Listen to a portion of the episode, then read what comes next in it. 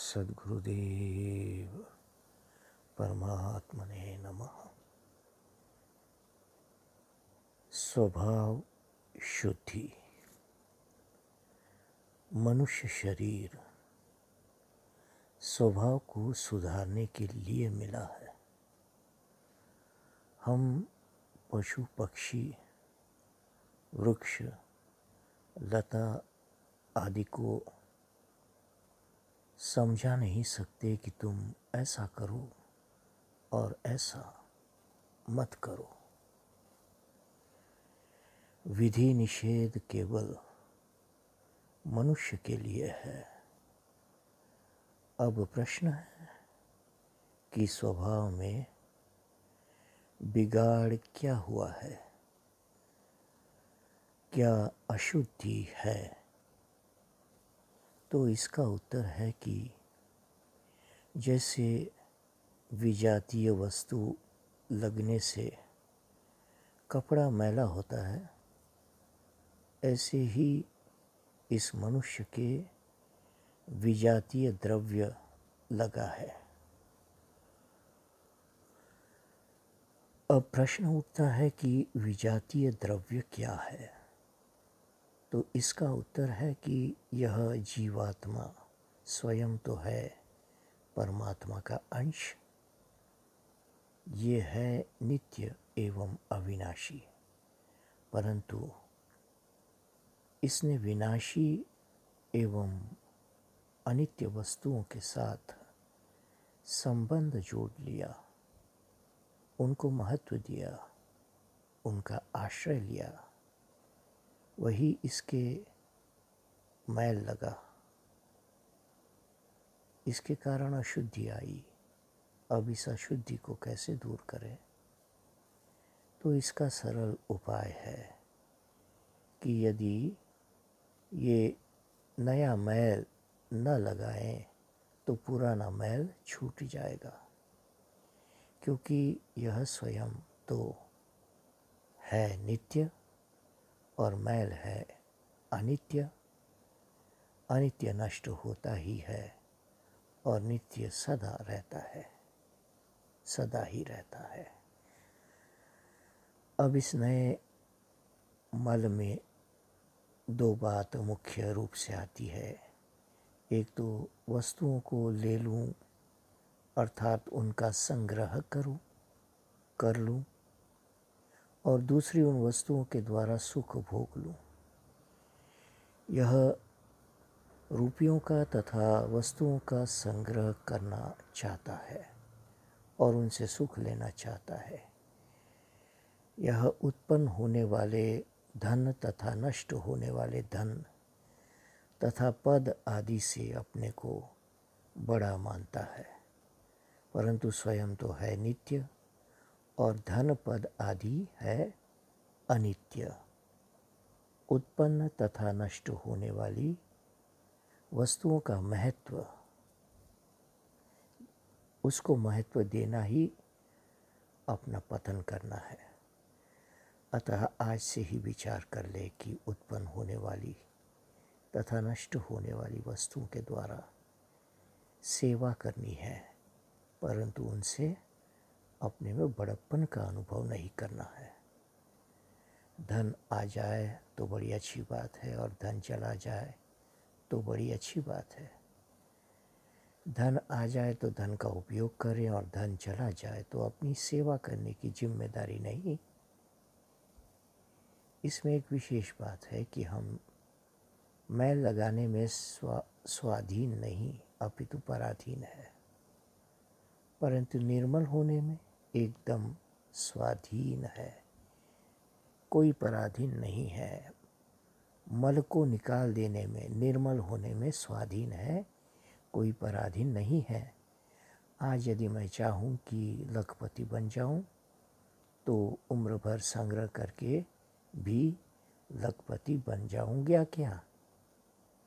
हम, मैं लगाने में स्वतंत्र नहीं है। आप करोड़पति हैं और करोड़ों रुपयों का ठोकर मारकर आज ही चल दे तो कौन मना करे? अतः शुद्ध होने में सब स्वतंत्र है, कोई पराधीन नहीं है। उत्पन्न तथा नष्ट होने वाली वस्तुओं से पशु, पक्षी, वृक्ष, लता, दूब सभी सुख लेते हैं। वर्षा होने पर वृक्षों के पत्ते खिल जाते हैं। लता दूब हरे हो जाते हैं, प्रसन्न हो जाते हैं। परंतु मनुष्य में और पशु, पक्षी, वृक्ष आदि में एक अंतर है। मनुष्य की विशेषता है कि वह उत्पन्न होने वाली और नष्ट होने वाली वस्तुओं को पहचान सकता है। मनुष्य को भगवान ने बुद्धि और विवेक दिया है। अतः इसे चाहिए कि इस विवेक से उत्पन्न तथा नष्ट होने वाली वस्तुओं को आदर ना दे, महत्व ना दे। वस्तु को काम में लाए, जैसे जूती को पहनने के काम में लाते हैं, उसको सिर पर उठा लेना, उसको महत्व देना उसका आश्रय लेना गलती है। यह सोचना कि मैं बड़ा धनी हूँ, बलवान हूँ, कीर्तिवान हूँ, बिल्कुल गलती है। यह मैल है अपने को शुद्ध करने के लिए। इस मैल को छोड़ने पड़ेंगे। परमात्मा और हम स्वयं तो अनुत्पन्न है और यह संसार तथा इसकी सामग्री। उत्पन्न तथा नष्ट होने वाली है। नष्ट होने वाली के साथ करोगे तो रोना पड़ेगा। इस वास्ते चेतना हमेशा चेत करो। अब प्रश्न उठ सकता है कि धन आदि की कामना नहीं करेंगे तो धन कैसे आएगा? इसका उत्तर है कि क्या धन की कामना या इच्छा से धन मिलता है? क्या इच्छा करने मात्र से भोग मिलते हैं।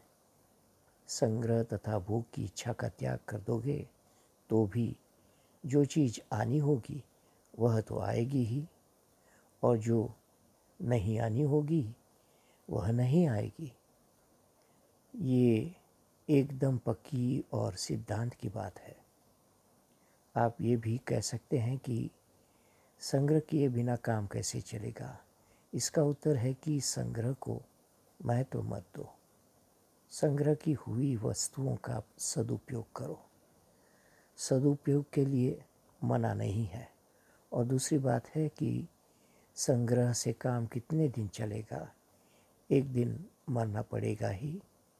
राम नाम सत है, बोला जाएगा। फिर सब काम स्वतः बंद हो जाएँगे। अब एक शंका और है, हो सकती है। कि विधि निषेध अर्थात क्या करे और क्या न करे, इसका निर्णय कैसे करे? तो इसका उत्तर भगवत गीता के सोलहवें अध्याय के चौबीसवें श्लोक में देते हैं। तस्मात् शास्त्रम प्रमाणम ते कार्याकार्य व्यवस्थित। कर्तव्य कर्तव्य, अकर्तव्य की व्यवस्था में शास्त्र प्रमाण है। अर्थात जो शास्त्र में करने के लिए कहा गया है, वह तो करेंगे। और जो शास्त्रों में नहीं करने के लिए कहा गया है, वह नहीं करेंगे। अपनी इच्छा के अनुसार चलना तो पशु पक्षियों में होता है। मनुष्य तो मनुष्य तो शास्त्र की आज्ञा के अनुसार कर्तव्य का पालन करना आता है। उसे पालन करना पड़ता है शास्त्र के अनुसार। मनुष्य शरीर उत्तम से उत्तम है। अतः इससे उत्तम से उत्तम काम कराना है तथा समय का उत्तम से उत्तम उपयोग करना है। अगर संग्रह करने की इच्छा रखोगे और भोग भोगने की इच्छा रखोगे तो अशुद्धि तथा अपवित्रता आएगी। अतः शास्त्रों तथा भगवान की आज्ञा के अनुसार करो, जिससे अशुद्धि तथा अपवित्रता नहीं आए। राम राम राम राम राम। जय सिया राम।